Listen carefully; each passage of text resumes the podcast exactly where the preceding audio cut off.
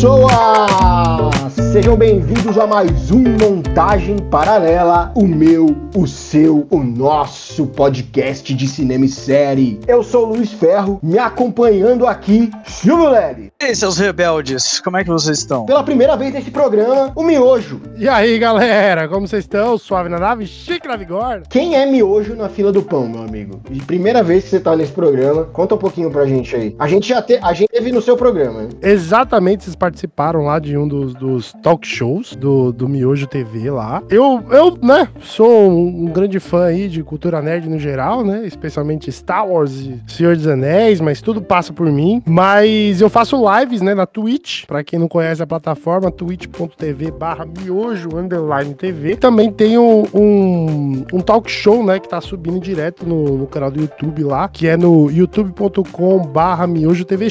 E é isso, cara. Tô criando conteúdo aí há um tempo. A gente vai colocar aí os links na postagem aí da bagaça. Vai estar aí na descrição do podcast. Mas, cara, eu tava pensando, a gente vacilou bonito quando a gente foi lá no seu programa. Por quê? Por quê? A gente não falou podcast. A gente falou um pouco só, bem, tipo, no começo. A gente só mencionou. Não, a gente não falou no nosso podcast que a gente foi lá. Puta, é verdade. A gente só postou e tal. Não damos os créditos. Daí depois que a gente participou, em vez da gente falar, participamos lá e tal. Se quiser processar nós aí, tá de boa. Não, tranquilaço. Não, a gente não falou nada.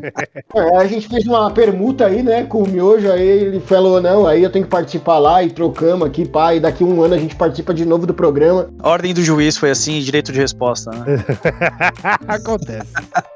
Mas é isso, vão lá nos canais do Miojo, vejam ali o MesaCast, né, dele. No podcast lá, editei, no talk show. Entrevistando uma galera diferenciada, hein? E geralmente... Entrevistou a gente, né? Geralmente é uma galera, são músicos, geralmente, especialistas em alguma área específica, como psicologia, né, engenharia e tal. Então eu sempre tá trazendo, mas eu tenho que trazer sempre uma galera, assim, que é da região, do bairro, né, dos Mercedes, assim, ou da periferia, porque isso é legal pra expor o trabalho da galera, né? E tem muita história boa, né, velho? Assim, que fica aí no underground, né? Que a gente, às vezes, não tem espaço pra falar e você tá dando voz aí pra essa galera. Eu, inclusive, fui lá já 2 vezes, maior prazer. E, pô, né? É da hora ter esse espaço. Bora. A quebrada é Zona Norte, né? Zona Norte. Isso, Zona Norte. São Paulo. Bom, é isso. Este é Miojo. E antes da gente entrar no nosso assunto do dia, acabamos de ver aí o trailer. Esse é o trailer mesmo, né? Que agora tem essa bobagem que os caras lançam um teaser. O trailer. O teaser, mano, era pra ser um negócio de 5 segundos, sei lá, 10 segundos. Os caras fazem de 30. O teaser tem 1 minuto, 2 minutos, mano. E aí eles lançam um trailer. Sendo que é um trailer e o segundo trailer, minha gente. Marketing, né? Marketing que chama, isso aí é. Mas é o trailer mesmo que saiu, né? Foi ali na Nintendo Connect, os caras fizeram uma exposição. O filme aí do Super Mario, né? Super Mario The Movie. Que inclusive é uma das apostas aí do ano que vem, né? Aí nessa leva de filmes aí de 2023, Super Mario tá aí como grande aposta aí de levar a galera de novo aí pro cinema, né? Que exatamente. Tá meio abandonado nos últimos anos. Um dos motivos de eles lançarem isso hoje, né, dia 29 de novembro, foi porque hoje tava tendo a Comic-Con lá nos Estados Unidos. E aí eles fizeram a transmissão pra que essa transmissão saísse na Comic-Con. Foi por isso que eles escolheram essa data de hoje pra fazer a divulgação desse trailer aí, pra ganhar mais visibilidade na Comic-Con, né? Boa. Mas vocês assistiram? O que vocês acharam aí desse trailer? Quer fazer as honras, Miojão? Faço. Mano, ó, eu assisti o trailer aqui, eu tô vendo coisas muito positivas, assim, na relação do filme por si só. Eu acho que a animação gráfica tá bem Nintendo, da forma geral. E uma coisa que cativou bastante minha atenção nesse trailer são as referências dos jogos, né? Então, esse trailer começa com o Mario e Donkey Kong numa arena de Smash Bros, cara. É, tipo, literalmente isso, né? Você vê mais pra frente no trailer os caras andando de kart, né? Então tem toda a referência do Mario Kart. Cara, assim, eu não tinha feito essa leitura aí, mas ela também é possível, bem interessante. Uhum. Pra mim, a cena, aquelas primeiras cenas, eu falei com o Silvio antes, até a gente acho que pensou a mesma coisa, né? Essa primeira cena do trailer aí é referência pra Jumpman, né? Que é onde nasce o primeiro jogo, onde nasce o Mario, que o vilão era o Donkey Kong, né? A tela é bem parecida, né? A disposição, mas tem essa tela no Super Mario... No Smash Bros. Smash Bros. Tem essa tela no Smash Bros. É, e juntaram as duas coisas. Juntaram as duas ideias e ficou perfeito, tá ligado? Porque o Smash Bros. Ele reutiliza bastante dessas coisas dos jogos, né? Eu acho que sim. Eu não tinha pensado no que vocês estão falando, mas faz muito sentido ser do Jumpman lá, né? Que era o primeiro jogo, do Donkey Kong. Mas aí,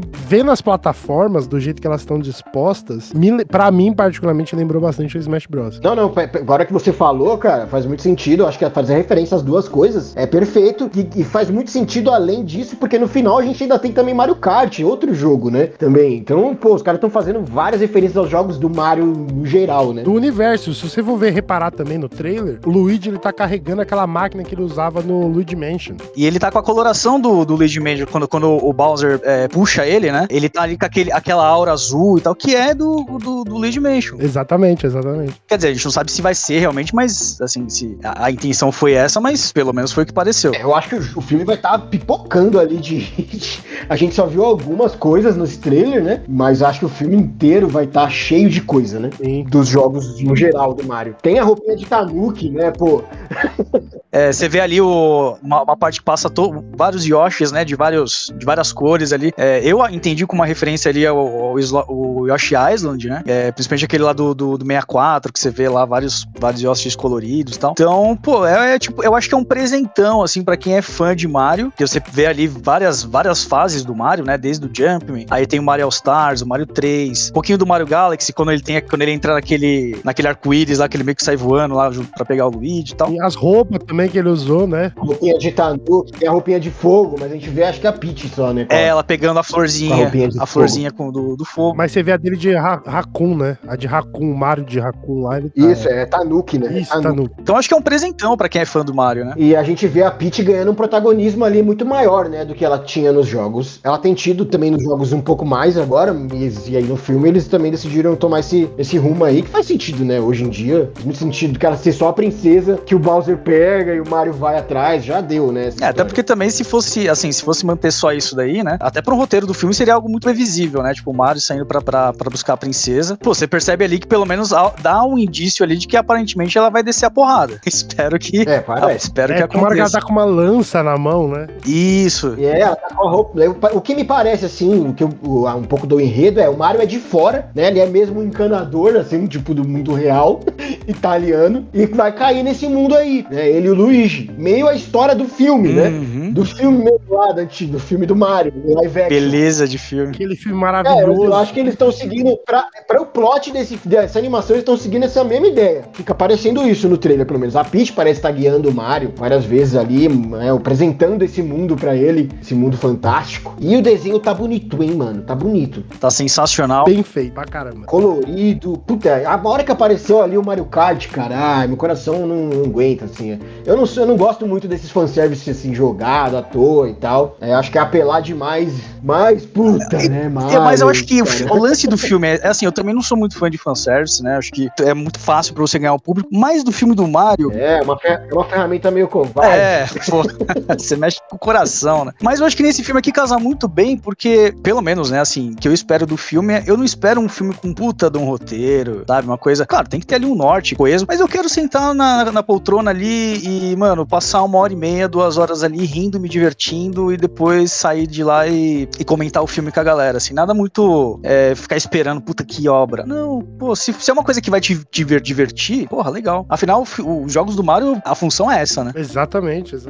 Abraça a causa. Vai lá, abraça a causa. É fanservice total pelo trailer e eu acho fenomenal. Não acho ruim, não. Eu acho muito bom e tem que fazer mais. Eu acho que pro filme do Mario não tem como fugir disso, não. Não dá pra você ser um filme arte. Não tem. Aí sai o Mario lá de 94, 91, 94. Aquela porcaria. Um dia nós vamos fazer um programa falando desse filme aí, ou de filmes sobre jogos de videogame, que tem umas pérolas, meu irmão. O dia que a gente for falar desse Mario aí, eu vou estar doente. Não, para com isso, é mó legal falar desse filme. É bom meter o pau, né? Esse filme, ele tem que reassistir. Ele é maluco que ele dá a volta, meu amigo. Não, claro que tem, mas ele dá a volta, te digo, ele dá a volta. Mas enfim, trailer bacana, acho que a Nintendo tá acertando a mão ali, eu fiquei sempre quando anunciaram isso aí, me pareceu ali aquele velho oportunismo, né? Vira o sucesso do Sonic, a Nintendo não pode perder pra SEGA esta velha rivalidade que não existe mais, mas... né? Existe no nosso coração. É, aí a Nintendo tem que lançar um filme dela, né? E eu fiquei com o pé atrás, mas tá... pô, parece que tá legal. Parece que eles estão acertando o tom ali, estão acertando o caminho. Realmente não precisa de uma história mega complexa, tem que ser divertido, tem que ser engraçado, tem que ter muita referência a várias coisas do Mario. E pra quem não conhece tanta coisa do Mario também tem que ser legal de assistir. É, até mesmo pra essa galera, pra galera nova, né? Não conhece tanto sobre o Mario aí, se é que é possível, né? Mas é, pelo menos existir. Acho que tem gente que não conhece. É, molecadinha assim, acho que de 5, tantos anos assim, você vai levar pra assistir, porra, de repente vai querer saber, vai querer jogar. E... é, e conhece às vezes só superficialmente, sabe? Ah, é o Mario lá,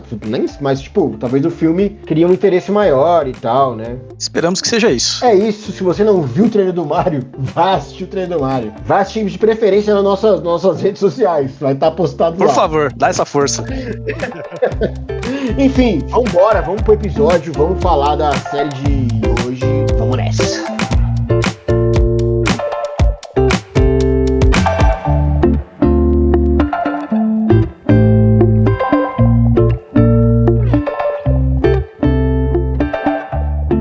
Tem que falar isso aqui já na de cara, assim, porque esses primeiros minutos aqui é o minuto que a gente corta pra pôr no Instagram.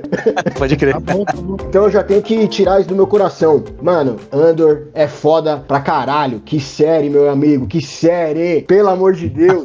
É isso. Ah, foi isso, tava travado. Acabou, pode subir os créditos. Mas, falando sério, hoje a gente vai falar, hoje já ficou claro, de Andor, esta obra-prima que a Disney Plus nos proporcionou, a última série aí lançada do universo de Star Wars, e a última e a melhor, na minha opinião. Já deixo aqui meu coração aberto para todos vocês. Silvio Leles. Então, vamos lá. Como foi a experiência de Andor pra você? Cara, não gostei. Não, vai embora. Pode sair desse programa. Ó, não conversa mais dois, Alex. Não tem batalha de X-Wing, não tem Jedi, não tem lightsaber. Achei tudo horrível. Isso é Star Wars. Tá ligado? Oh, é claro que eu tô brincando, né? Pera aí, antes de eu ser cancelado aqui. Cara, é assim, a gente já entregou aqui no que a gente já achou da série. É aquilo que eu venho falando, né? Assim, um tempo, e da forma como eu acho que deve ser tratado o universo dessa forma, que é um universo gigantesco, é justamente você explorar várias possibilidades que aquele ambiente te dá, né? E Andor faz muito isso, né, velho? A gente tem aí toda a mitologia dos Jedi e tal, coisa e tal, do Mandaloriano e pá. Só que o Andor é uma coisa que é muito pé no chão, sabe? E é muito legal. Eu me identifiquei muito. Acho que é a primeira vez que eu me identifico com uma obra de Star Wars, que eu falo, puta, eu me via nessa situação, diferente de quando eu assistia aos outros filmes e as outras séries. Porra, E ver o Diego Luna também, pô, é um ator que eu gosto pra caralho, então, pô, apresentaço aí. É que pé no chão dá margem, assim, à interpretação pra caralho, assim. Mas eu acho que ela é uma história palpável, ela é crível. Isso, exatamente. Porque eu acho que ela é muito Star Wars, no fim das contas. Apesar de se ter feito essa gracinha aí no começo, muita gente tem achado isso, e que é uma tristeza, que Andor não é Star Wars, ou é menos Star Wars, porque não tem sabre de luz, não tem um monte de alienígena, apesar de que tem sim alienígena, mas o foco tá mais nos humanos, né, mesmo? Sim. Então tem essa galera mesmo, que tá reclamando da série. Eu acho que dá pra fazer uma divisão aqui do que é os fãs de Canon e os fãs de Legends, né? Porque, pra quem vai, pode ser que alguém não conheça aí, o Legends e Canon são dois arcos, né, de histórias dentro do Star Wars, né? O Canon tá sendo utilizado pela Disney, né? E a gente pode chamar agora o Andor, que é essa série desse personagem, ele é Canon, né? Mas eles estão trazendo várias referências do Legend, que é o universo expandido do Star Wars. É, porque o Legends antes é Canon, né? Ele só era universo expandido, como você falou. Exato. Mas ele ainda podia ser Canon, né? A partir do momento que a Disney compra, eles descartam, porque eles não querem ficar presos, né? Nessas histórias já contadas. Uhum. E transformam pra, tipo, eles jogar no lixo, né? Porque vão perder bom dinheiro. Claro, é Legend, é lenda essa porra aí, tá ligado? É, basicamente. Só que as obras mais recentes, principalmente o Dave Filoni, que é um cara que manja muito de Star Wars e que devia estar à frente de Star Wars já faz tempo, tem trazido muita coisa do Legends pro Canon, né? Tem feito esse salto aí pro Canon. Exatamente, e aí ele tá conseguindo... Tem uma equipe aí da Disney, que infelizmente não tava nos filmes, né? Do meu ponto de vista, mas tem uma equipe aí da Disney que tá levando muito a sério essa parada de trazer essas referências de tudo que já foi escrito, né? De tudo que já foi contado no universo, pra poder amarrar essas histórias de uma forma mais coerente. Então é uma série cheia de easter eggs, assim, maravilhosos, de coisas, assim, que fazem sentido e também não fazem, né? Depois eu vou fazer uma crítica sobre isso. Mas o Andor, no geral, ela é uma série falando do que tá acontecendo no universo, não no mundo Jedi. O que tá acontecendo? Porque os Jedi, eles... muita gente esquece, mas as pessoas não viam Jedi, porque eles eram raros no universo. Eles não eram pessoas, assim, tipo, cada lugar tem um Jedi. Tipo, não era feira do rolo, sabe? Que você vai lá, encontra o que você quiser. Não, o bagulho era restrito, tinha pouca gente que tinha contato. Essa época aqui é pior ainda, amigão. A Ordem Jedi já caiu aqui. Exatamente. Os Jedi estão sendo caçados. Faz tempo, já. É. Tudo bem, a gente viu o Obi-Wan. A Obi-Wan é basicamente quase o mesmo tempo. Isso. Quase a mesma época, assim. Ainda alguns anos depois, mas assim, a época do Império, a época que o Império reina. Você não vê Jedi mais. Você não via na República com tanta frequência também. Exato. Aqui no Império, então, mano... Esquece a existência dos Jedi. Então, eu acho que a série, ela tá querendo trazer essa parte da revolução mesmo, né? O que tá acontecendo com os rebeldes e como eles estão se organizando para chegar no que a gente conhece, né? Como Star Wars. Seria o episódio 4, 5 e 6. Então, isso daqui é isso daqui, como eu posso dizer, é o prelúdio do prelúdio, né? Porque o filme... Não tem como falar de Andor sem falar de Rogue One. Pra mim, na minha opinião pessoal, foi a melhor produção que a Disney fez de Star Wars, né? De filme, cinematográfica. A melhor produção cinematográfica é o Rogue One, porque eles constroem uma... Eles não criam heróis que vão permanecer numa história que já foi contada, né? Ele tem um começo, meio e fim ali. E eles aproveitam esse filme que foi tão bem recebido, Rogue One, né? Que introduz pra gente o Andor, né? E vamos falar assim, mano, vamos contar a história desse cara, tá ligado? A gente já fez um trabalho bom lá e eu não acho que eles pecaram no Andor, não. Eu acho que a série é uma série bem interessante, foi muito bem feita, de vários aspectos, assim, de vários pontos de vista, não só na caracterização, na interpretação dos personagens, mas também nos easter eggs e também nas referências que estão ligadas, porque a Disney tem um problema agora também, né? Tudo que ela criar, ela não vai poder desligar do que eles consideram produção deles, né? Tudo que tá no Canon. A gente tem um episódio que a gente falou de Rogue One antes aí do Andor começar, episódio 24, então Você vai lá e escuta. De filme, realmente, pra mim, Rogue One também é dos melhores. Inclusive, o criador do Andor é o cara que também que é roteirista lá no Rogue One, que é o Tony Gilroy. Cara, eu sinceramente, nem me apego a easter egg, não tô me importando muito com esse grande universo aí. Eu exatamente acho que Andor é bom exatamente por isso, que ela consegue criar uma história muito poderosa e se desapegando de algumas convenções que a galera acha que uma história de Star Wars tem que ter. Quando saiu o Rogue One, eu achei que isso já tava superado. Só que agora com ele, vendo esse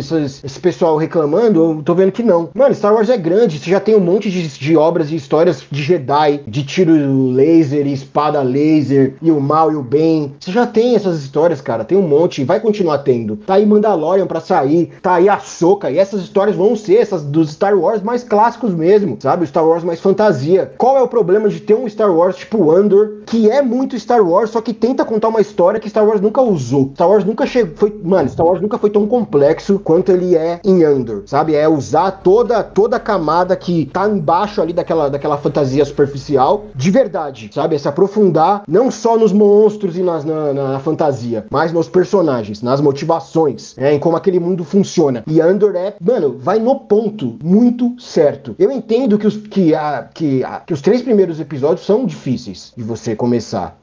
A série ela foi construída em arcos de 3 episódios, né? Sim. Tem esses 3 primeiros aí que conta a origem, mais ou menos, né, do Cassian. Aí tem os 3 seguintes, que é o assalto. E aí depois tem os 3 que são a prisão, né? Depois vai ter... E no meio desses tem alguns que são tipo filler, né, cara? Que eles são uns episódios que meio que transicionam entre essas estruturas na qual eles construíram essas histórias. E foi muito, muito bem construído, cara. Muito bem construído. Apesar desses 3 primeiros episódios serem meio difíceis de você, sabe, se envolver mais, demora um pouquinho pra engatar. Cara, nos próximos episódios, meu amigo, o bagulho é pancada. E não é, cara, é tudo bem feito, é o roteiro muito bem feito, é como eles filmaram, não usaram um monte de efeito especial, são filmagens de locações, sabe, não é que nem a Disney agora tem usado daquela nova tecnologia deles lá, né, que é aquela tela gigante. Do Mandaloriano. Que a tecnologia lá com a Unreal 5 lá, né, que eles criaram, basicamente basicamente. Pra... Ela é muito louca. Ela é muito bem feita pro Mandalorian, né? É, mas usaram já em várias outras produções já. Mas ela, tipo, não substitui uma locação, cara. Você ir num lugar, você filmar, coisa palpável. Não tem como. Essa série tem muita coisa construída mesmo, sabe? Cenário montado, isso eu valorizo demais, assim, cara. É, você percebe que, acho que em termos de Star Wars, a Disney tem dado um pouco mais de atenção por efeito prático, né? Então, algumas obras mais do que outras, né? Mandaloriano, por exemplo, a gente viu aí uma presença forte de animatrônicos, que foi muito bacana, que acho que, sabe, traz aquela a veracidade para aquilo que a gente tá assistindo. Então, acho muito... E aí, em Andor também, né? Com as locações, pô, a imersão, ela é muito maior, né? Você percebe ali que tudo que tá em cena ali, ela interage muito bem com os atores. Pra gente, fica muito mais imersivo, né? É, a forma como esse roteiro é construído também, cara, ele dá a volta certinho, ele constrói tudo ali pra você poder voltar no último episódio e ter um episódio extremamente emocionante, sabe? Um episódio que, mano, é muito tocante e você tem que ter essa construção toda, desde ali dos primeiros episódios que parecem mais chatos, mas eles são necessários pra apresentar ali a cidade, Ferrix, apresentar a mãe dele, do Andor, sabe? Apresentar... Cara, a gente teve uma discussão no episódio de Rogue One sobre o conceito de mercenário, né? O Antônio tava chamando os caras de mercenário como, tipo, um adjetivo de uma coisa ruim só. Sendo que mercenário precisa... Aqui o Cassian é um mercenário, né? Ele não tem ideal no começo dessa série. Não. É, o lado dele, é o dinheiro que ele... É, assim, eu não diria... É o dinheiro também, mas ele tem aquelas causas dele, que ele quer achar a irmã, que com certeza já tá morta. Então ele tem os objetivos próprios e egoístas dele. E você vai vendo, mano, como essa série vai desconstruir esse cara, mano, sabe? Pra chegar naquele final e ele se doar pra rebelião, cara. É muito... Porra, que obra-prima, cara. Obra de arte essa série. É obra de arte, mano. A construção do personagem, ela é fantástica mesmo, assim. Você pega... A gente tem aqueles flashbacks da infância dele, né? Pra poder justificar essa ligação dele com a irmã. E durante a história, ele se vendo em situações ao qual ele poderia ou não... Ele não precisaria fazer decisões, porque ele foi pago pra fazer, né? Mas ele fez decisões que eram... decisões que é importante pra construção dele enquanto alguém que vai se filiar aos rebeldes, né? É, e não é uma mudança dele, assim, que é um flip-flop, sabe? Ele não muda pra revelar, eu sou rebelde, sabe? Você vê que a coisa tem uma construção, tem um momento, pô, tem uma discussão dele quando ele no assalto, nos 3 episódios do assalto, quando eles estão lá analisando a presa, né? Pô, os caras colocam ele contra a parede e ele fala, mano, é isso, eu fui pago, foda-se, você aceita ou não, velho, dane-se, é isso, eu não tenho causa, eu fui pago. Mas ali você já viu uma semente sendo plantada daquele outro carinha lá, o que tá escrevendo o manifesto comunista lá, cara.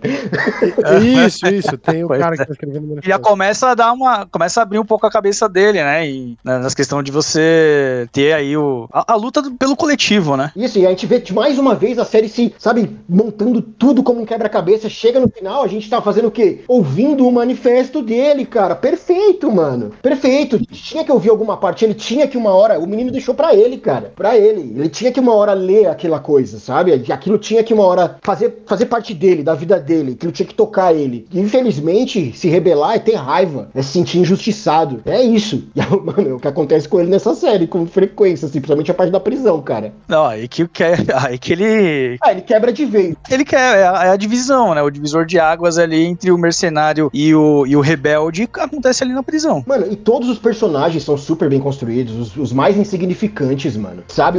A galera do assalto, você não vai ver mais. E todos ali, você consegue traçar um passado, uma personalidade. E isso em 3 episódios só. E eles têm um peso, né? Sim, e a morte eles ali no final, e mano, porra, que episódio de assalto, cara, o bagulho é tenso, chega no assalto, você tá porra, o bagulho tá tenso, realmente foi muito bem construído. E eles ali entrando na nave, e aí ele tentando as coordenadas lá pra ver pra onde que ele vai, e o cara lá desacordado, você fala, porra, mano, e agora? Bom, mano, é um episódio de assalto muito bom, e ainda chega aquele final com o The Eye, né, que é o nome do episódio, que é o olho, né, que é um ritual que a galera daquele planeta tem, e ali também já mostra o quão o Império é escroto com as pessoas, né, com as culturas nativas, primitivas dos lugares, sabe? Como eles tratam as pessoas mal e tratam elas como se fossem cachorro, né? Ignorantes. Eles inferiores, né? Eles são dominados totalmente, né? E isso mostra a escrotidão do Império ali, né? Isso, eu acho que a gente tem muito pouco de ver como o Império é escroto, sabe? Muito pouca oportunidade nas outras obras. Ah, o Império é mal. É tipo isso, ah, é isso. Mas por que que ele é mal, tá ligado? É, então. E eu acho que Andor faz uma construção muito boa, não só em mostrar esses meandros aí mais esquecidos do Império, tipo, os caras estavam num planeta lá no cu da fronteira, e também dentro do Império, né? Mostrando lá a Dedra e aquela estrutura do Império funcionando, aquela máquina funcionando, que a gente vê muito pouco, né? É, a gente nos bastidores ali, realmente, acho que são pouca, pelo menos no universo cinematográfico, acho que é bem pouco, né? A gente vê o Império como algo, uma entidade, assim, muito, muito bem... É um maniqueísmo, né? Muito forte. Ah, o Império é mal, os Jedi são bons, essa galera é má, essa galera é mal. É, pô, é isso. Então, mas aí o Andor, ele traz também essa visão do Império, né? Das pessoas que estão lá dentro, que são pessoas que, inclusive, tipo, às vezes, os problemas que o Império tem internamente também, né? Que não é um organismo ali completamente organizado. Tem a sua organização, mas tipo, tem os seus problemas internos ali também. Fica claro, eles falam que, mano, o Império é muito grande, sabe? Aquele cara lá aquele imperial lá do planeta do assalto, aquele cara é uma metáfora pro Império. Aquele momento que ele não consegue fechar o cinto, porque ele tá gordo demais, é perfeito. O Império, ele tá muito grande. Ele não consegue mais. Então, esses bolsões de rebelião, eles vão começar a estourar, cara. E é isso que vai culminar lá no episódio 4, né? Com a rebelião já organizada. Mas aqui a gente tá vendo um momento muito tenso dessa construção. O que acontece aqui com a Mon Mothma, eu nunca imaginei, assim, uma construção tão profunda de uma personagem, que ela aparece até pouco nos filmes clássicos, cara. Mas realmente faz muito sentido essa construção dela, sabe? Ela ser uma senadora do Império ainda, uma pessoa que tá tentando sustentar a rebelião ali por trás, enquanto o Império tá mantendo um Senado de fachada, né? Porque ainda existe o Senado. Logo ali no episódio 4, o Senado acaba, né? Quando vira o Império de vez, né? Sim. Mas aqui ainda existe, a Mon Mothma é uma senadora, e ela tá naquele meandro de tentar enganar o Império, cara, e tá numa situação que eles estão investigando ela, e ela tem que arrumar um jeito de disfarçar aquelas contas dela, que ela gastou dando dinheiro pros rebeldes. E cara, não tem ação, mas é muito interessante ver essa vida de Coruscant ali, do núcleo imperial, sabe? Porque a grande parada, né, isso é meu ponto de vista sobre Star Wars, né, é que o Star Wars não é uma história de conto de batalha nas estrelas, né, não é guerra nas estrelas. Na verdade, ele é uma história totalmente voltada à discussão política, né, todos os aspectos. E ter esse foco, né, na Mon Mothma lá, é interessante, porque isso mostra os resquícios do Senado, porque o Senado, ele não foi fechado, né, imediatamente. O Senado, ele ficou aberto depois do episódio 3, né, e os senadores, eles apoiam, dá um poder a mais, né, um poder de governança a mais pro Palpatine. A credibilidade, né, como se ele tivesse mantendo uma suposta democracia. Exatamente, né. E aí, nisso tudo, o Império, ele vai se inflando, mas não só por poder bruto, mas também por causa das corrupções que aconteciam dentro do próprio Senado para dar mais poder pro Palpatine, né? Porque ninguém tem noção. Parece que todo mundo sabe, depois do episódio 3, que o Palpatine é o Lord Sith, mas ninguém sabe dessa porra. Quem sabe é... Quem tá vivo nessa porra, quem sabe? É o Obi-Wan, então. Tá ligado? E o Yoda. O Anakin, que é o Darth Vader. É, e acabou. O Yoda. Tem 3 pessoas que sabem disso. O Organa acho que sabe também. O Organa... O pai da Leia. O Organa sabe também, é verdade. Mas a gente não... Se bem que ele morre, né? Ele morre lá em Alderaan, quando a Estrela da Morte explode em Alderaan, né? É logo no começo, né, da segunda trilogia, a gente não sabe pra quem ele falou, possivelmente ninguém, porque isso poderia prejudicar, né? Não falou nem com a Leia, né?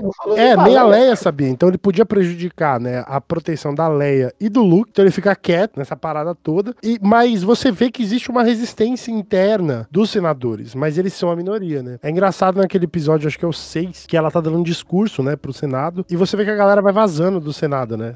Todo mundo cagando porque ela tá falando e vai saindo do Senado. E eu acho que isso é Star Wars, que são as milícias que estão no universo tentando combater o Império, mas também a galera que tá dentro da política querendo controlar para que o Império não se inflame mais do que ele tá, não cresça mais, né? Mas Mas você repara, né, do decorrer da história fora de Andor, né, que isso não acontece, mas é legal ver isso. Isso é legal, que são os detalhes que constroem essa narrativa inteira. Né? Eu acho que ela sabia que ela nunca ia conseguir mudar ali por dentro daquela política, que era tudo uma fachada, e por isso ela começa a investir nos rebeldes, né? Por isso ela começa a dar dinheiro pra rebelião, porque ela não via mais esperança ali.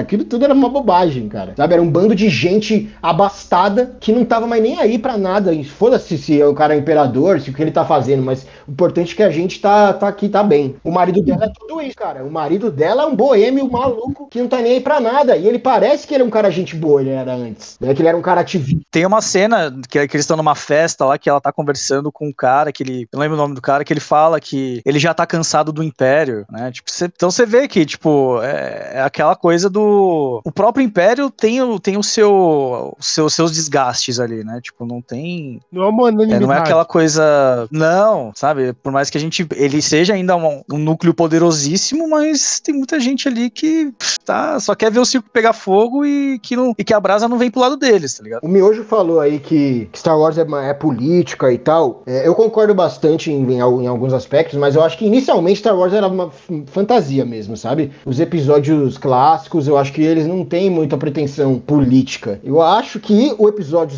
dos primeiro prequel, que é o 1, 2 e 3, que dá uma profundidade política muito maior pra Star Wars, mas assim, mó galera fica falando mal dessa trilogia aí. Tem seus problemas, que são vários, só que, mano, ela fez muita coisa muito boa. Essa questão de aprofundar Star Wars mais numa política, o plano do Palpatine é muito bom, a gente só consegue ter Andor contando esse tipo de narrativa, porque por causa dos episódios 1, 2 e 3, cara, que desmancham ali o plano do Palpatine de uma forma perfeita, cara. Perfeito politicamente, funciona também, sabe? O jeito que o Imperador domina todo mundo através de uma guerra forjada, sabe? E ele consegue colocar os Jedi nessa teia e os caras acabam ficando cegos. Então, quem reclama de episódio 1, 2 e 3, tá errado, tá bom? Eu acho que o problema é só o Jar Jar Binks.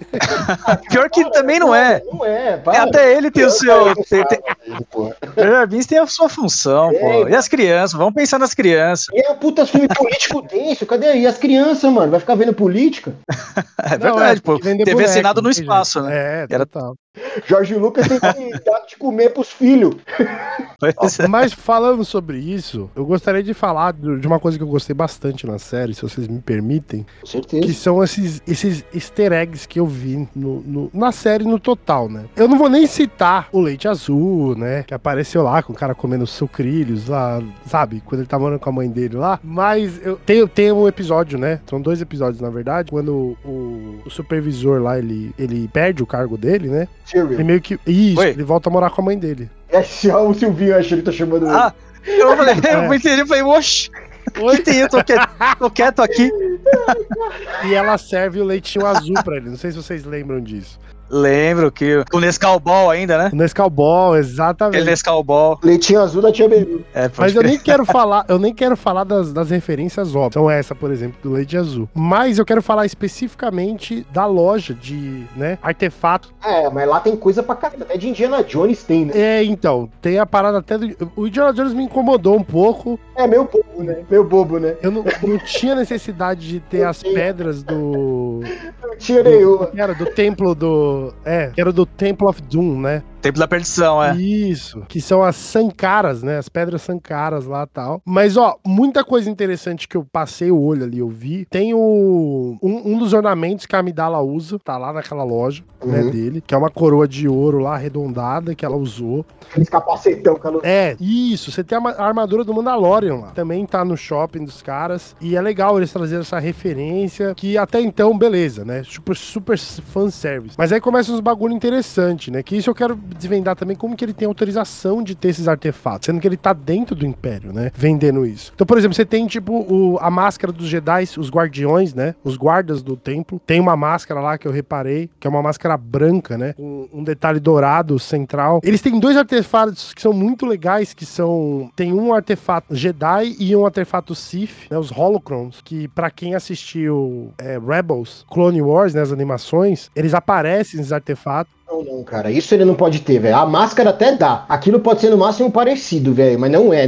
mano. Não, mano, é exatamente o mesmo, cara. Não tem como ele ter um bagulho desse, cara. Não pode ser isso. É por isso que eu tô em choque. É isso que eu tô falando. Tem uma coisa que me desagrada na loja dele, é que ele tem muita coisa que não deveria estar lá. O cara só quer fazer fanservice, sabe? Não tem sentido, não tem lógica. Colocar então, um Indiana Jones exatamente. Já demonstra isso, cara. Já demonstra isso. Se você olhar o Sith Holocron, né, que ele é um triângulo, aí ele tem um triângulo dentro do triângulo, triângulo nas bordas, e em cima no triângulo menor tem outros dois triângulos de ponta cabeça, que é o que tá no episódio 5, se eu não me engano, do Andor. É o mesmo artefato Sith, só se ele tiver com uma versão Lego lá. É um negócio parecido, não é? Tipo, se os caras quiserem conectar a réplica em algum sentido, falar, não era isso, pronto, acabou. Exato, os caras, então, isso eu quero que os caras expliquem isso, como que esse cara tem um artefato Jedi e um Sith. Ah, não precisa explicar isso, não, meu Ju, para. Não, mas é por que colocar isso lá, cara? Não tem. Service com os caras que nem você aí fica pirado.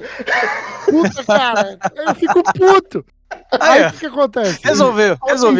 É isso. Mas eu achei legal, cara, eles terem colocado o Starkiller lá, né? Porque a armadura do Starkiller lá, que tem um capacete do Starkiller, eu achei muito massa. Só demonstra que é só fanservice mesmo, mano. Sério. Mas eu acho que isso abre porta pra os caras desenvolverem algo com esse fanservice, entendeu? Porque existe uma referência do jogo, né? Que é do Force Unleashed, se não me engano, do Star Wars. Que é o plot do... Tem o Starkiller, tem os capacetes do Hulk lá também. Claro, né, mano? Os escudos de defesa dos Gugan, né? Dos Gugan, que era da... Aí é mais de boa ele ter, né? Do episódio 1. Isso aí é de boinha ele ter. Faz até sentido. Isso é de boa.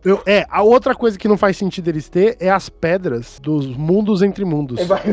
É chamar o Thanos. É, tipo isso, tá ligado? Não, porque esse artefato, ele é tipo muito foda. Esse artefato tá na loja dele. Deve ser tudo uma réplica, essa porra. Ele deve comprar tudo na 25 de março e colocar lá, tá ligado? Pra revender. 35. O cara é o maior espião do universo de Star Wars, cara. Você acha que ele não conseguiria fazer isso? Porra, as pedras, porque essas pedras, cara, elas são basicamente da fundação, de tudo, né? Do primeiro planeta dos Jedi, né? Aonde se começa a ter essa ideia do Jedi? Não, cara, eles realmente tem um monte de easter egg, um monte de coisa que é Legend. Todos esses bagulho é Legend agora, da origem dos Jedi, dos dois planetas, tudo isso. Mas eu acho que é só easter egg, cara.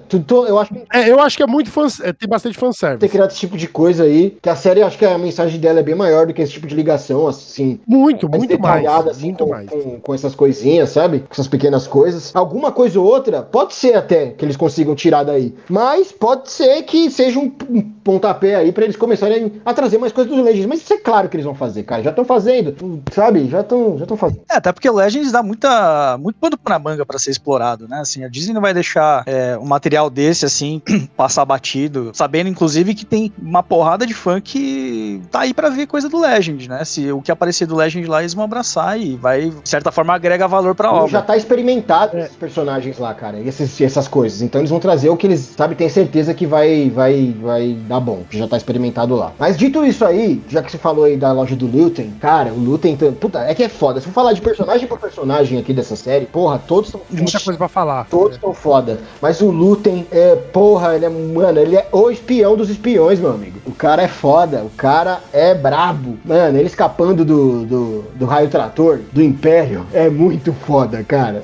É, e simplesmente o fato de ele aparecer no final também lá, pra ele saber o que tava... É porque no final foi tipo uma festa também, né, no planeta lá. Todo mundo foi pra lá, né? É, mas faz sentido, né? Parecia que era assim... Faz sentido. O Cassian burra pra caralho, claro, né? Ele devia sacar isso, mas o cara não ia se aguentar, mano. Ele tinha que ir lá, velho. A mãe dele é muito importante pra ele, mano. É, e esse era o gancho que eles precisavam mesmo, né? Porque ele convida ela pra sair do planeta. E essa galera, ao mesmo tempo, sabia que o Império ia estar lá também. Então era aquele jogo, mano, de gato e rato, todo mundo se procurando. Se olhando. Ah, episódio muito bom, mano. Puta, que final de temporada, viu, mano? Caralho. E você vê a revolta do filho lá do... Sim, do carinha do... Do dono, né, da loja. É. Que o pai dele morreu. É o que eu entendi, que o pai dele morreu, porque isso não ficou claro pra mim. Não, morreu. Tem episódio. No episódio anterior, o pai dele morreu, mano. É, e aí ele constrói a bomba tá que mostra essa revolta interna da população, tá ligado? E isso enriquece pra caralho. Mano, o discurso da Maarva... Então, toda essa... É que, pô, já falamos pro último episódio. Eu queria falar da prisão antes. Mas já que estamos no último episódio... Vamos falar... É isso, que a prisão é um bagulho bem interessante. Acho que o melhor capítulo que eu vi, que foi da prisão, sensacional. Mano, é uma distopia fodida, tá ligado? Os caras... estão vivendo ali, mano, sendo controlado por um pequeno grupo de guardas, vivendo num sistema, parece ali, sei lá, cara, que você tá vendo um laranja mecânica, uma porra dessa. Um bagulho conspiratório, né? É muito doido esse episódio da prisão, mano. Me lembrou muito, eu não sei se vocês assistiram um filme, eu sei que não tem nada a ver, mas eu acho que a ambientação me lembrou muito aquele filme, vocês já assistiram O Cubo, sabe? Ah, sim, sim. É, que eles estão, tipo, claustrofóbicos ali, é, né? Eles nem sabem aquela parada, feito, né? De lá e tal. É, eles produzem uma peça só, infinitamente ali. Eles, basicamente, eles não precisam de arma pra controlar ali, porque eles têm um chão, né, elétrico, pra poder controlar toda a rebeldia que poderia se acontecer dentro do presídio. Isso que torna também mais fácil, né, pra eles poderem sair de lá, né, do jeito que eles saíram. Mas essa parada do controle mental é muito louco ali, porque existe uma pressão psicológica, né, de tipo, mano, faz seu trampo, tá ligado? Você vai sair daqui a tantos dias. E o pessoal ali, tipo, focado, não, mano, a gente tem que produzir mais, a gente tá numa linha de produção e a gente tem que mudar essa parada porque a gente não pode ficar atrás. E isso gera um significado, né, pra que eles permaneçam naquela prisão sem distopia, né, sem revolta, sem questionamento do que tá acontecendo. Que é essa parada do Império, né? Distopia que essa porra já é, né? Colocar eles um contra o outro é perfeito, porque também impede eles de se unirem, né? Porque eles estão sempre competindo. Porque, porra, eles dão uma pasta pros caras comer, você só come com gosto aquela porra se você ganhar esta merda, produzir mais dessas peças, que você não sabe nem o propósito. Exato. E o personagem do Andy Serkis, mano, que no Loy, ele é o exemplo perfeito que você falou aí, né? O cara que tava, mano, ele foi consumido pelo sistema, né? Ah, aquele cara que se conformou, né? É aquele cara que se conforma com o sistema e de certa forma, tipo, meio que faz parte dele sem fazer parte, né? Conformar é a palavra, né? Porque ele achava que ele ia sair, né? É, ele só queria cumprir a função dele. Exatamente. Ele queria fazer o dele pra ele poder sair de dentro do presídio e já era. Foda-se o que tivesse acontecendo. Tô cagando. Se você tá produzindo, se você vai morrer, se você vai ter infarto. Eu não quero saber. Eu só quero saber de sair daqui na data tal. É minha empresa hoje em dia aí. Foda-se você. Eu sou seu gerente. Produz. Cala tua boca. Quando isso quebra, né, pro Kino, isso é muito interessante. Porque quando ele vê que fala assim, mano, eu tô me dedicando a essa porra e eu não tenho um futuro, porque meu futuro já está traçado. E aí você imagina que ele tava contando com a saída dele, que ia ser logo. E aí ele só se dá conta de que, pô, a gente precisa fazer alguma coisa, que eu só vou sair daí se fizer alguma coisa, quando ele descobre que, meu, você vai acabar a sua pena, entre aspas, mas os caras vão te colocar num buraco de novo aí pra ficar aprisionado. E aí que ele acorda. E engraçado que essa reação, né, quando você descobre esse mecanismo, né, perverso dessa penitenciária, me lembrou muito a reação que eu tive quando eu assisti a primeira vez aquele Soylent Green, lembra? No Mundo 2022, que o cara descobre que o Soylent Green é feito de gente. Foi a mesma reação que eu tive. Eu falei, puta, mano, quer dizer que o cara fica anos aí pra sair. Quando ele vai sair, ele volta pra uma outra prisão. O cara vai morrer ali, né? A intenção é essa. Cassian, ele fica perguntando, né, pro Kino Loy quantos guardas, né? E ele sempre não fala outra coisa e tal. E aí nessa cena que tem a virada, né? Aí ele, quantos guardas? Aí ele já, 12 no turno tal, já manda real logo. Fala, não foi eu que te disse. Foda-se essa merda. Ele viu, e ainda viu o cara morrer, mano, o tiozinho, sabe? Aquilo é poético ali pra cena, sabe? É muito providencial, mas beleza. Porque ele não abandona o tiozinho, né? Não, e ele não abandona. Não, ele fica, você vai sair logo. O cara vai sair, mano. É, velho. Ele achando que o cara vai sair. O cara ia sair um mês. É. E um mês ele ia sair, velho. O cara morreu à toa. Ele não ia sair porra nenhuma. Ninguém ia sair ali, velho. É, tanto é que eles falam que, né, se vocês descobrirem o que acontece aqui, vocês vão pedir pra morrer que nem o velho, né? Não, e pro velho foi tipo meio que a liberdade dele foi aquela, né? A cena da fuga, ela é muito foda, mano. Muito. Mano, a cena da fuga, pra mim, ela é tão... É assim, é foda aquela cena. Mano, eu não tô nem pensando na galera subindo e saindo. Eu tô pensando na galera pulando da plataforma. Aonde o Kino, ele se vê preso. É, ele volta, ele tá porque ele não sabe nadar. Ele não vai sair, cara. Mesmo ele ali livre. E acaba o episódio, cara. Com ele na torre. É muito pesado, velho, isso. Nossa, dá o coração, cara, sabe? Essa hora que ele falou, puta, mano. É, o Andor olha pra ele, ele, tipo, meio que rindo assim, meio, tipo, inconformado. Tipo, não sei nada. E o Cassian, tipo, não consegue ouvir o que ele falou. Porque ele fala, eu não sei nadar. E aí o Cassian, o quê? Ele, eu não sei nadar. Alguém empurra ele e cai. Caralho, mano. Que, mano? Ah, mano, eu teria pulado, velho. É, tal. Se pá também, cara. Mesmo sem saber. Tudo bem, mas assim, o medo dele de morrer afogado era o mesmo medo que ele tinha de morrer dentro da cadeia. Então, tipo, ele tava num impasse. A real é que a gente não sabe o que aconteceu. Se ele pulou, se ele ficou, a gente não sabe. É, a gente não sabe. Ele pode ter pulado. Porque assim, se você reparar, ele tava numa situação onde não era só ele que não sabia nadar. Se você reparar, tem uma galera atrás dele também, que não tá pulando. Eu acredito que ele representa aquele povo. Eu estou liberto, mas não tenho como ter a minha liberdade, sabe? Eu estou livre, mas não estou. Porque pra eu ser livre, eu preciso de algo. E ele não tinha esse algo. E uma galera atrás dele na mesma situação. De tipo, cara, é só pular. Mas se eu pular, eu vou morrer. Porque eu não sei nadar, tá ligado? É tipo, mas a gente não sabe o que aconteceu. A gente não sabe. Instinto de sobrevivência, mano. Sai metendo um cachorrinho ali, já era. Você pularia, Silvio? Ah, é que eu sei nadar, mas se eu não soubesse nadar, eu teria, naquela situação lá, eu teria que pular. Era pra caralho, mano. Tinha que nadar e sem parar, que o cara não ia saber boiar. Véio, era a morte na certa. Aí, mano, eles podiam sair e procurar uma nave, sei lá, velho. Vai pra outro lugar, você não sei. Se bobear, eles deram o jeito deles. A galera levava eles pra lá com nave, então... Mas a nave não ficava, lembra? É, ela saía. Era uma nave que acordava, né? A galera saía e eles iam embora. Mas, mano, a cena deles saindo também, naquela galera cantando e tal, não, one way out, tal, puta, aquela cena é foda também, mano. Porra, e ele faz aquele discurso muito bom pra impulsionar a galera. Mano, essa série tem vários discursos muito loucos, mano. Tem discursos bons mesmo. São discursos todos revolucionários, na verdade. Sim, tem um discurso do Luthen, que ele tem um espião, né, lá dentro daquele núcleo do Império. E o cara vai encontrar ele no elevador, né? Porra, que cena maravilhosa, mano. E o cara querendo sair, né? Não, ele vai fazendo o elevador, tá travado, e ele falando com o cara, pô, o cara já com o cu na mão, né, mano? Pô, esse filho da puta pode me matar a qualquer hora, mano.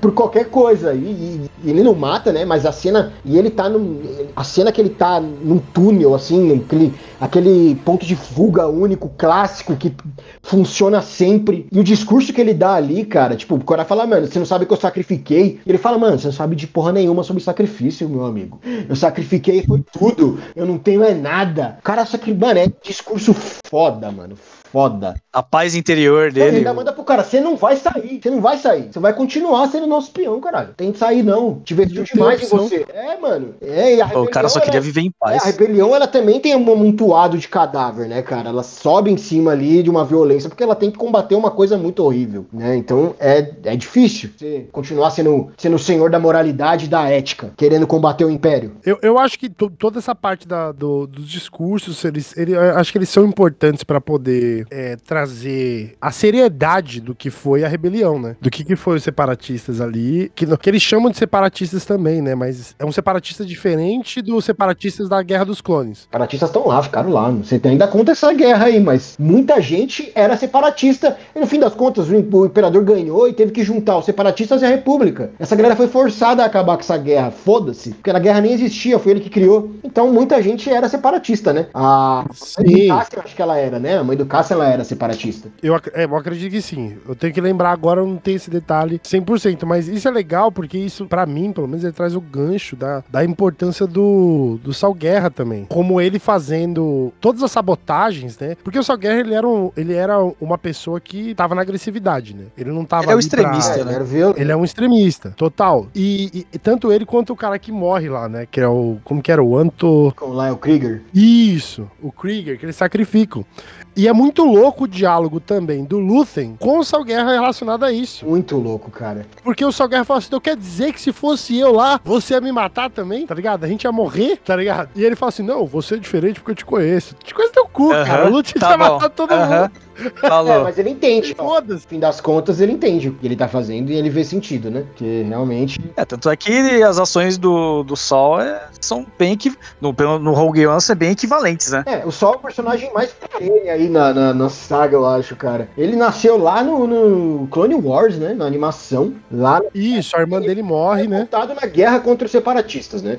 Ele já pega ele e já começa a virar um fanático rebelde. Então, especialmente quando a Estela, né, que é a irmã dele, depois que ela morre. Acabou, né? Isso, porque aí ele fica puto pra caralho e ele, mano, ele vê também que não acredita mais em nada. Isso, a República também não protege, porque a situação daquela no Clone Wars, né, quando a irmã dele morre, era uma situação muito única, porque assim, os Jedi não podiam se envolver naquela treta, mas eles treinam a população pra que eles pudessem se defender. Por hipocrisia. Exato, como que eles eram um setor neutro, eles estavam num planeta neutro, ali o planeta do Saw Gerrera, os Jedi não podiam podiam se envolver, mas eles iam ser invadidos pelo Império. E eles não queriam envolvimento pra eles não, tipo, escalarem a guerra ali e tal. A irmã dele morre, aí pronto, né? Foda-se a República, foda-se os separatistas, eu quero que todo mundo se foda, eu vou correr pelo meu. Mas é interessante saber dessa junção dele, de que, tipo... Porque, assim, bem ou mal, mesmo ele num passado, né? Ele ter ligado, tipo, mano, eu não quero mais saber de tudo isso, tal, eu vou correr pelo meu, do meu povo. É, ele tá lutando contra o Império, né? E todos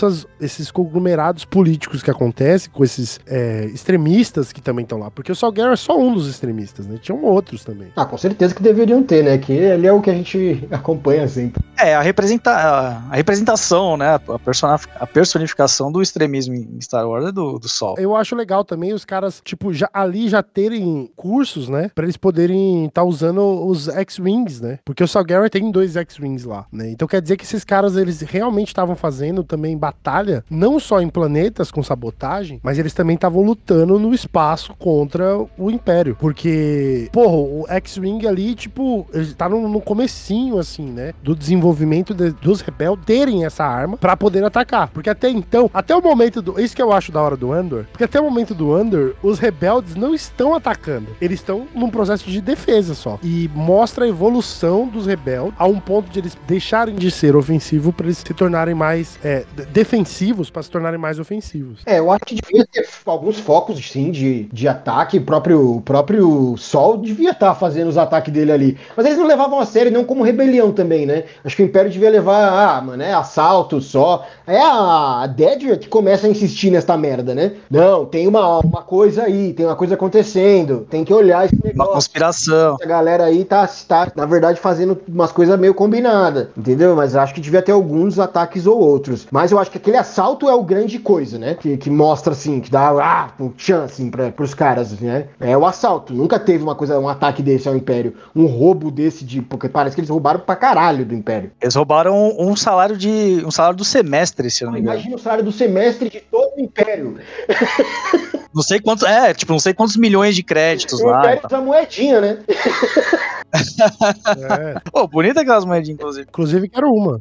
Você já adora essas coisas colocadas pra vender. Mas o Andor é isso, né? Ele é esse prequel de Rogue One, e no Rogue One a gente já vê ali um movimento rebelde já bem consolidado, né? O Andor é contando a história de como que essa célula rebelde se tornou a principal força aí de resistência contra o Império naquela época. Que ali eu acho que a gente não tá vendo só uma célula, né? A gente tá vendo o Luthen, ele acha que é o cara que tá encabeçando um esforço ali de muitas células, né? Isso, exato, né? Você já vê que já tem ali um conluio aí de vários núcleos ali, né? De rebelião. É, o que vai culminar, a gente vê a rebelião ali de fato, né? Nos episódios clássicos e no Rogue One, com a Mon Mothma liderando. Vai culminar isso aqui, né? Nessa união, uma hora isso aqui vai parar de ser tão segredo, né? Pra se tornar uma rebelião de fato, né? Então... Eu acho que do jeito que o Luthen foi colocado na série, mostra que ele, pelo menos essa foi uma percepção que eu tive, é que ele acaba sendo meio que a cola de tudo, né? Porque ele tá falando com todo mundo. Não, ele é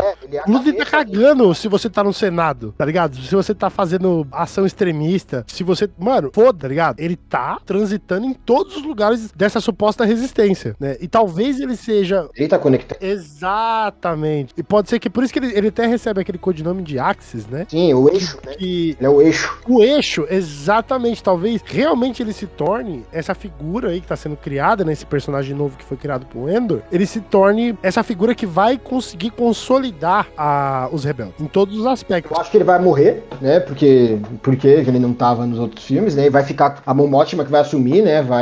Acho que vai acontecer isso. A gente já sabe que vai ter mais uma temporada e acabou, né? Não porque os caras não querem fazer mais, né? Mas porque o plano era esse desde o princípio, essa história que eles têm pra contar. E eles já falaram que o último episódio da segunda temporada é tipo o primeiro minuto ali do Rogue One, entendeu? Então a gente vai chegar até ali aquele ponto do Rogue One na segunda temporada. E eu acho que o Luthen vai morrer, né? Nesse caminho aí. Tudo leva a crer que sim, né? É, ele vai sacrificar tudo, né? Como ele já falou. Tudo. Pela rebelião, né? Vai sacrificar tudo. Mas o Andor o que chama muita atenção no Andor é que assim, eu amei a série, né? Acho que é unânime. Mas é engraçado como que ela, às vezes, parece ser um pouco sádica, indiretamente. interessante, na verdade. Se olha, você tem ali um banho de Andor, né? Você vê o Cassian tanto dela. E ele no Rogue One já é um personagem que, porra, é sensacional de você acompanhar ele ali no desenrolar da história. E aí você vê ali uma série sobre ele. Não sei vocês, mas eu tava assistindo, eu falei, puta, mano, queria ver mais sobre... Queria ver o Andor de novo, tipo, em outras aventuras, tá ligado? E aí tem um estalo que você olha e fala, puta, não.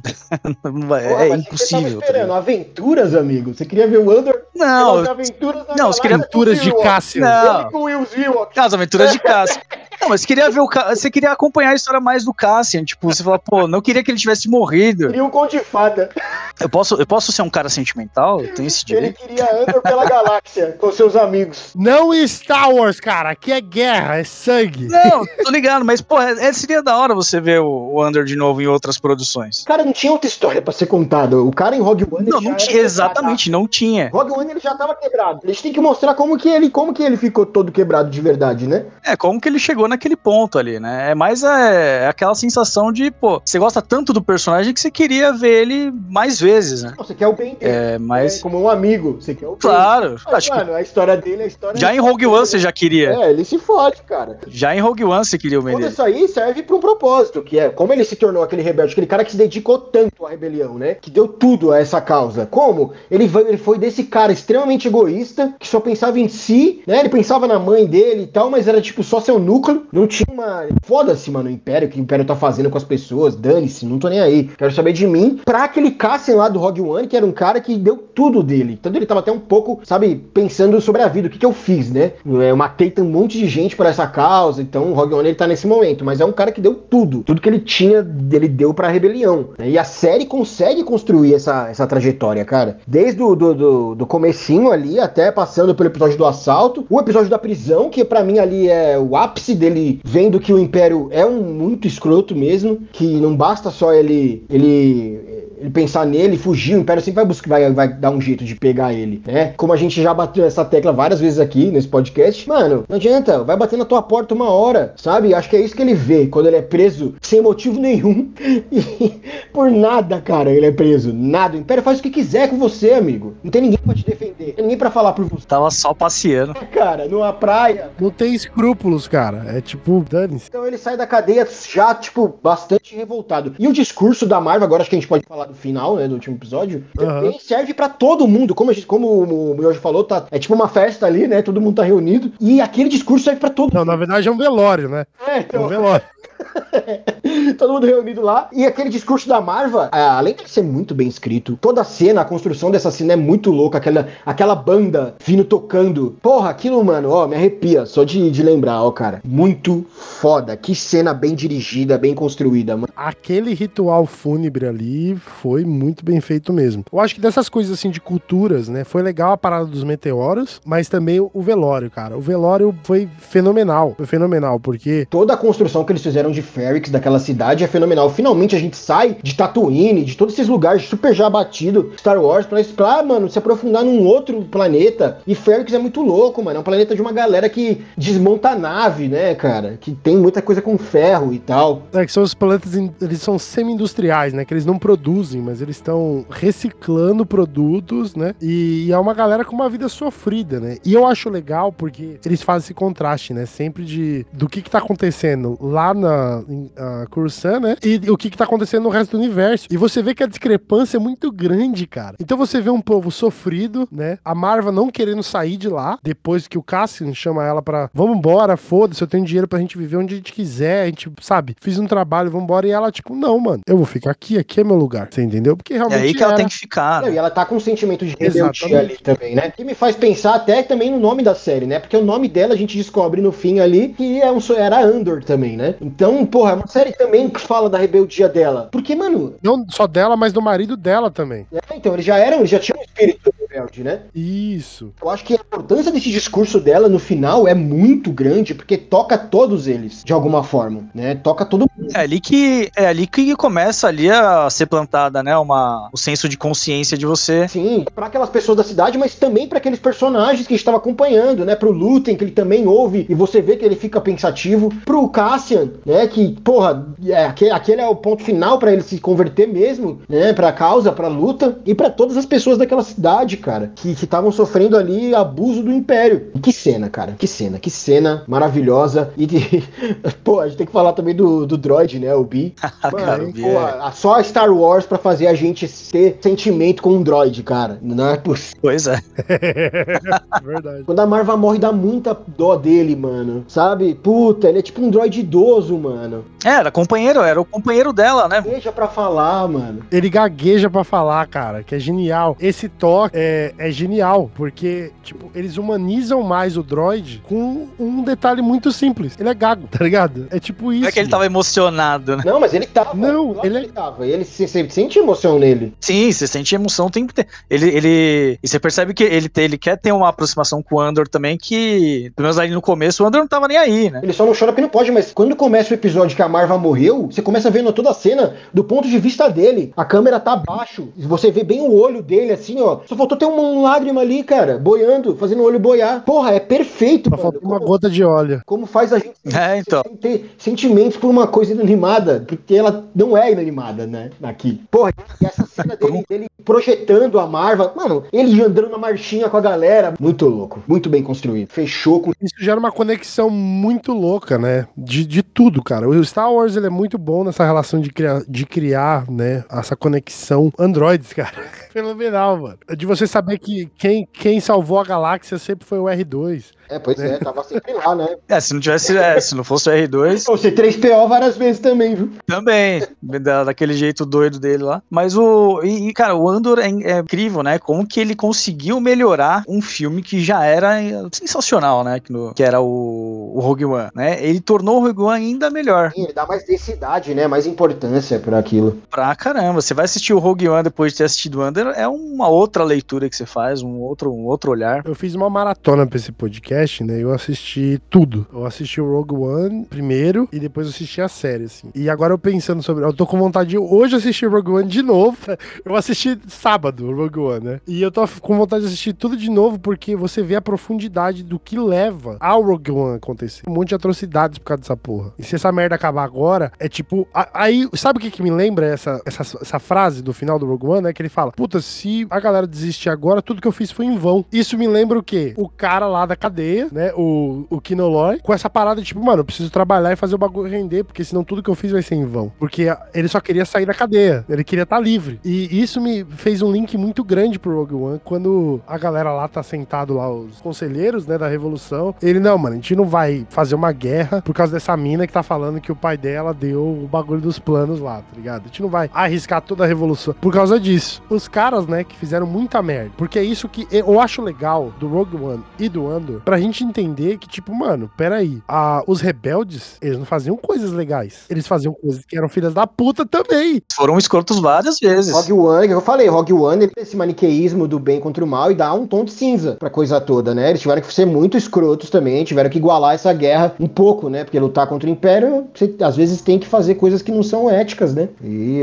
exatamente. Ela também se ergueu numa pilha de cadáveres, né? E aí que eu concordo com o Silvio, né? De, tipo, o filme já era fenomenal e a série veio pra, tipo, incrementar muito mais o que já era bom, trazendo todos esses detalhes que vão ser as justificativas pra o que acontece no Rogue One e o que acontece depois no universo de Star Wars. E assim, você percebe principalmente um cuidado do Tony Gilroy, né, cara, eu só fico imaginando que o cara, ele ama isso que ele criou, porque ele cuida com esmero de tudo, né, inclusive, assim, vai ter uma segunda temporada, né, como o Luiz falou, é legal que vai ter, né, a gente vai acompanhar um pouco mais aí dessa história, mas eu acho que se tivesse terminado aí, né, nessa série, nessa primeira temporada aqui, ia estar sensacional do mesmo jeito, tá ligado? Então você percebe um esmero e assim, em tudo, e são episódios que acho que vale a pena a gente comentar, são episódios que são lentos, né, os 13 primeiros episódios são bem assim, é difícil de você continuar assistindo até você pegar o ritmo da série, mas aí quando você pega, você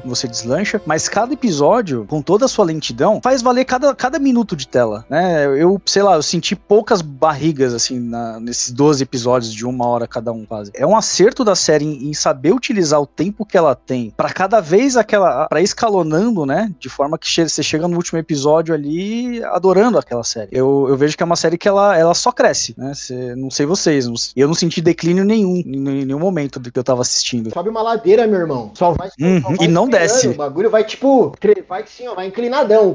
É, e só vai, mano, gatou a primeira ali e foi. Vai que nem um foguete, realmente, aqueles primeiros episódios são mais difíceis, é só porque a gente não tava esperando, é só porque a gente tava esperando mais Star Wars do jeito que ele é, sempre. Então, isso. Mas é ajustar a expectativa. É, eu acho que aí entra naquilo que a gente tava falando, né, que você trouxe aí um conceito que eu vou levar pra vida isso aí, que é aquela coisa de palato infantil, né? Pois é. Que às vezes a gente tá com aquela expectativa, né, de, pô, vai ser meio que naquela tocada lá de Mandaloriano, de Obi-Wan, Boba Fett não, porque Boba Fett é ruim. Eu também é ruimzinho. Então. Eu acho também. Cara, também é ruim. Mas aí você imagina aquela tocada, porque a gente já tava viciado nisso, né? Já vinha de um condicionamento aí nesse ritmo. E o Andor, ele quebra uma expectativa, velho, de um jeito que você fala, mano, é assim, pra quem não assiste, pra você tá ouvindo a gente desanimado em assistir o Andor no começo, assim, porque não sentiu uma vibe legal, dá pra entender, mas a dica que fica é continua que não vai se arrepender. Muita gente foi parando, não nem deu chance, nem começou por conta dessas decepções aí, que foram Boba Fett e Obi-Wan, apesar de, né, Obi-Wan tem coisas que eu gosto ali, mas no geral é uma série bem fraca, assim. Nossa, agora depois de ver Andor, então, caralho. Aí você vê que dava pra ter feito algo muito maior. Não, parece que deram pra criança e falaram, escreve aí, vai, escreve. E aí saiu o Obi-Wan. Perto de Andor é isso, cara. É uma coisa bem feita, bem escrita, faz sentido. E é muito engraçado, né, chega até a ser irônico, que como que pode ser discrepante a diferença de qualidade de produtos que são oriundos do mesmo estúdio, né, que teoricamente deveria seguir ali o mesmo padrão, né, então você tem ali coisas muito boas, como foi aqui no caso de Andor, como foi Mandaloriano. Isso acontece com a Marvel também, cara, pô, não quer dizer nada. Então, pois não, mas a gente tá falando da mesma célula que no final das contas desemboca tudo na Disney, né, como que você tem um padrão, você tem uma qualidade lá em cima pra algumas obras, algo que é totalmente descartável em outras, né. O núcleo ali da Disney, que tem comandado Star Wars, é uma galera que precisa ser trocada, eles são impacientes, quando eles veem que uma coisa dá certo, eles querem sugar aquilo até o, assim, super rápido, tipo, Mandalorian dando certo, aí já enfiaram 30 mil séries no bagulho, e já tá vendo a qualidade, só decaindo, em vez de esperar e trabalhar com mais calma, e trabalhar com mais responsabilidade com essa história, não, vai, aí vê que aí essas séries são uma merda, aí eles querem mudar de direção, de repente, né, então é ótimo que eles estão, a direção que é de Star Wars lá dentro da Disney, precisa dar pro Filoni, gente, presta atenção, pega o Dave Filoni, eu não sei porque não tá na mão dele, pois já. Pega o Dave Filoni, tira a Kathleen Kennedy, tira ela, não manja nada de controlar isso aqui, coloca ele lá, cara, sabe, o Filoni, um pouco antes aqui de Andor, Filoni nos entregou aí Tales of the Jedi, que é o conto dos Jedi, que é maravilhoso também, tem crítica nossa nas nossas redes sociais, é uma animação muito boa, então o Filoni manja muito, é isso, cara, eu acho que a direção é caótica demais, eles não sabem pra onde estão indo. Eu acho que a Catherine, ela não tem... Eu não sei, cara, eu sinto que ela não tem profundidade de conhecimento nenhum sobre Star Wars. Superficial no que ela... Sabe, nas coisas de Star Wars, muito superficial, velho. Ela não manja, não sabe. Ela pode manjar de negócios, ela não manja de Star Wars, mano. É a visão mercadológica do negócio. É aquilo que você... Vamos colocar na tela aquilo que a gente sabe que, no final das contas, vai acabar vendendo brinquedo, vai acabar vendendo publicidade. É algo muito mais fácil de ser digerido do que, de repente, você pegar uma série que tem várias camadas, que ainda mais no mundo hoje que as pessoas não têm muita paciência de sentar e degustar uma série, faça realmente com que você coloque os neurônios ali pra pensar, não chamando a galera de burra e preguiçosa, tá? Não é isso. Que a própria indústria faz com que a produção seja mais dessa forma, mais fácil de ser degustada por uma questão de consumo rápido. Então acaba vendo muito por esse lado mercadológico, a gente acaba tropeçando aí, se deparando nessas coisas que são muito rasas, né? E acaba que a gente sempre vai acabar vendo mais do mesmo se continuar nesse jeito. Bom, e não é sendo misojólido. Sendo que misojólido... Eu aprendi uma palavra nova. Mano, eu vou dar o contexto aqui, deixa eu dar o contexto. Quando aquele maluquinho Mamãe Falei foi caçado lá na vereadores aqui em São Paulo, certo. Um dos caras lá, esses políticos bunda que a gente tem aí, foi ler lá a acusação dele. E aí, claro que ele foi... Não sabia o que era misógino, né? Logo ele não sabia ler. O que ele falou misojógico. Misosógicos. Misosógeno, tá. O cara não sabe nem o que é, né? Porque pouco importa na vida dele, né? Foda-se. Então nós não somos misojólicos, não é porque a Tanuki é mulher e tal, é porque realmente ela não faz um bom serviço nessa posição que ela tá, cara. Sim, é uma questão de perfil, né? De competência, assim, não é, às vezes não é a praia dela, tá ali, enfim, tá jogando com o que ela tem e pro material que precisaria ter pra Star Wars não é o suficiente. Pra gente caminhar pro final aí, pras notas, só vou comentar aqui a última cena, que é a cena pós-crédito, que cena linda, que aquilo dá um quadro maravilhoso na minha parede, cara. Porra, legal. É verdade. Vai mostrando ali o que era aquelas peças que os caras estavam fazendo na prisão. E, mano, aquilo não só é legal, maneiro visualmente, como é poeticamente muito louco. Porque a Estrela da Morte, ela é da morte antes dela tá pronta, né? As peças eram feitas em cima de pessoas mortas, escravizadas, de sofrimento, cara. Olha o peso desse bagulho, essa metáfora, mano. Muito perfeita, mano. Era uma parada que ninguém sabia o que era, que eles estavam construindo, né? Que era fundamental pra construção da Estrela da Morte, né? É, e aparentemente meio que sem importância, né? Você via lá aquelas peças lá, né? Era uma pecinha ali, né? Uma pecinha. Perto do tamanho da Estrela da Morte era uma pecinha. Sim, mas aí você olha assim e fala, pô, tá bom. Pode estar a serviço do Império? Tá, com certeza, provavelmente tá, porque tá sendo feito ali numa prisão do Império. Não dá pra fazer ideia. É, mas aí você fala, pô, mas pra onde que vai isso daí? Mano, e aí quando você vê o final... Pensando ainda, falei, mano, esse pá nem é nada. Eles estão fazendo isso aí só pra fuder com esses caras mesmo, mano. E joga essas peças no mar, tá ligado? Só pra eles trabalhar e foda-se. É, mano, só passar o tempo. Eu pensei isso por um momento, sabe? Mas não, é lá uma peça... Imagina... Então, quer dizer, o Império, todas aquelas peças devem ter vindo de vários lugares, mano, parecido com esse, sabe? Então, sim. A Estrela da Morte, ela é uma monstruosidade de morte mesmo, moral. Cara. Antes dela fazer a primeira morte dela lá, que é em Jedha, né, em Rogue One, ela já era da morte, cara, né? A estrutura dela já era uma estrutura da morte, né? As peças foram produzidas em cima Em cima da morte. Em cima da morte. Nossa, eu achei isso uma metáfora fantástica, cara. Fantástico o peso que isso traz ali pra Estrela da Morte. Muito foda. E isso só corrobora aí o cuidado que o Gilroy teve aí na utilização do tempo dele, né? No tempo que ele tem, que o cara não desperdiça nada, né? Nada ali é jogado... Não tem barriga, são 12 episódios e não tem barriga, sabe? É tudo encaixadinho, vai no seu tempo, vai no seu momento. Perfeito, cara. Perfeito, perfeito. Bom, vamos pra nota então? Pra fechar isso aqui? Bora. Vamos começar aí pelo convidado, né? Faça as honras. Miojo. Ó, a nossa nota, só explicando, é de 0 a 5. De 0 a 5? Tá, beleza. Ó, eu vou ser chatão. Eu acho que a série merece um 3,5 pra 4. E o único motivo de ter decréscimos nas notas foi porque eu acho que eles fizeram fanservice exagerado na série, que não precisava. Porque ela por si só, ela já era perfeita. Então, quando eu tava falando aqui dessas paradas mais cedo dos easter eggs que estavam ali e tal, isso me incomoda um pouco porque, né, a gente não precisa fugir do universo de Star Wars e nem colocar tudo o que acontece no universo pra fazer o bagulho ser legal. A história, do jeito que a gente falou aqui, a história por si só, o enredo, as filmagens, as locações que a gente falou, né, de ter efeitos práticos ali. Mano, 4, fácil. 4 pra Andor. Merece muito. O Miojo tirou um ponto aí, porque realmente o cara odiou lá a loja do Luthen, cara.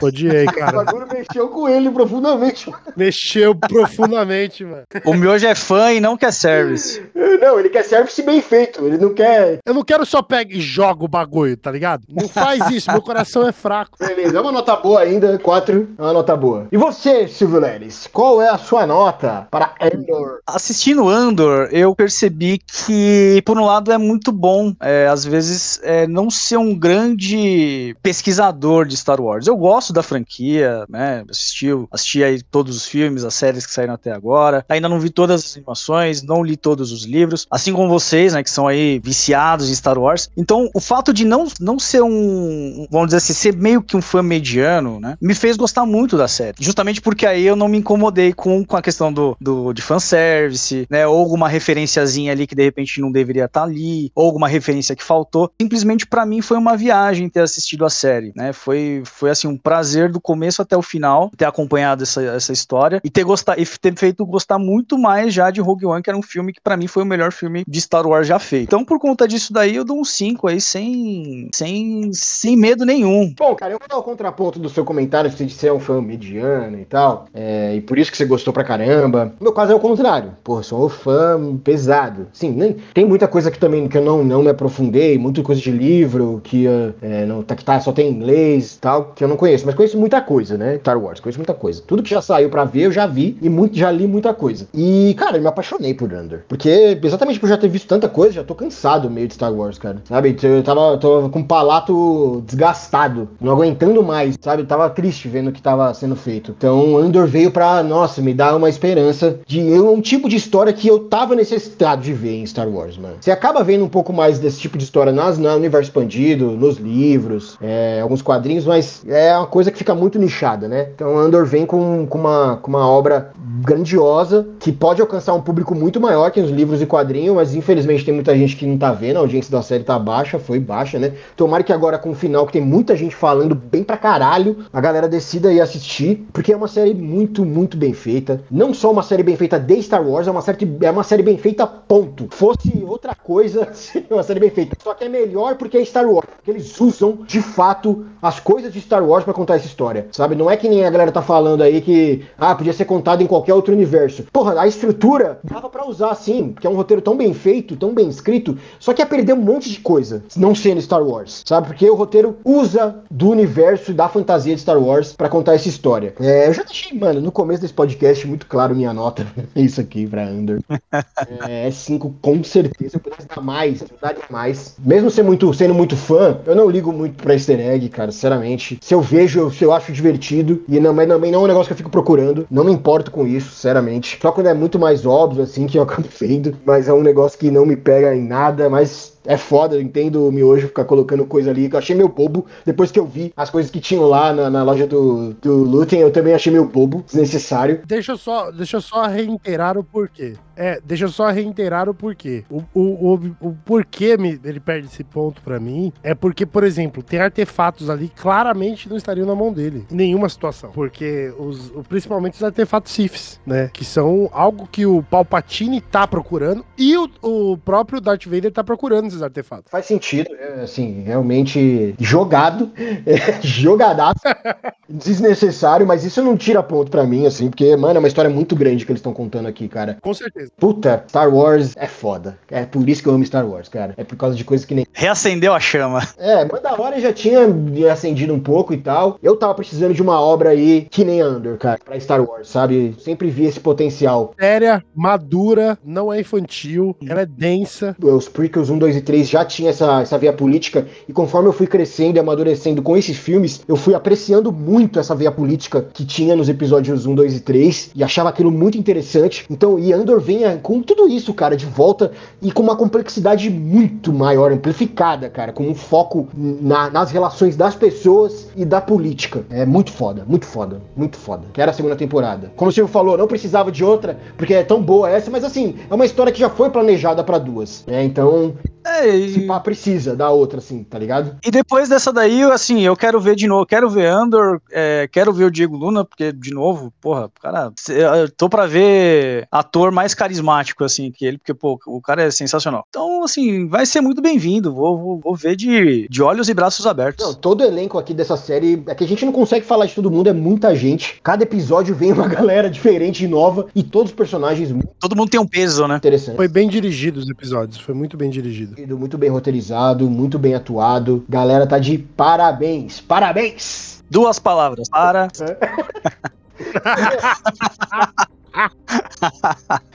Bom, é isso, meus amigos. Os recados de sempre. Curtam nossas redes sociais, nosso Facebook, nosso Instagram. A gente tem coisas lá além, a gente posta coisas além do podcast, críticas escritas e curiosidades sobre o universo do cinema e das séries. Miojo, você quer dar algum recado final aí, cara? Já tá tranquilo pra você? Não, eu acho que é isso. Assista o Andor e depois assista o Rogue One. Vá lá, quem quiser me seguir também, segue aí que tá aí embaixo os links pra vocês. Você não assistiu o Andor e ouviu tudo isso aqui até o final, cara? puta, é foda, assim. Se você tá nesse momento e não assistiu ainda Andor, o que você vai fazer? Você vai arranjar tempo no seu calendário e vai assistindo. É só falar de Andor, você não tinha assistido, de ter parado esse episódio, ter assistido, aí voltado pra... E voltado. É, esse é o modo certo de fazer as coisas. Mas enfim, é isso. Até semana que vem. Um abraço e tchau. Falou! Falou!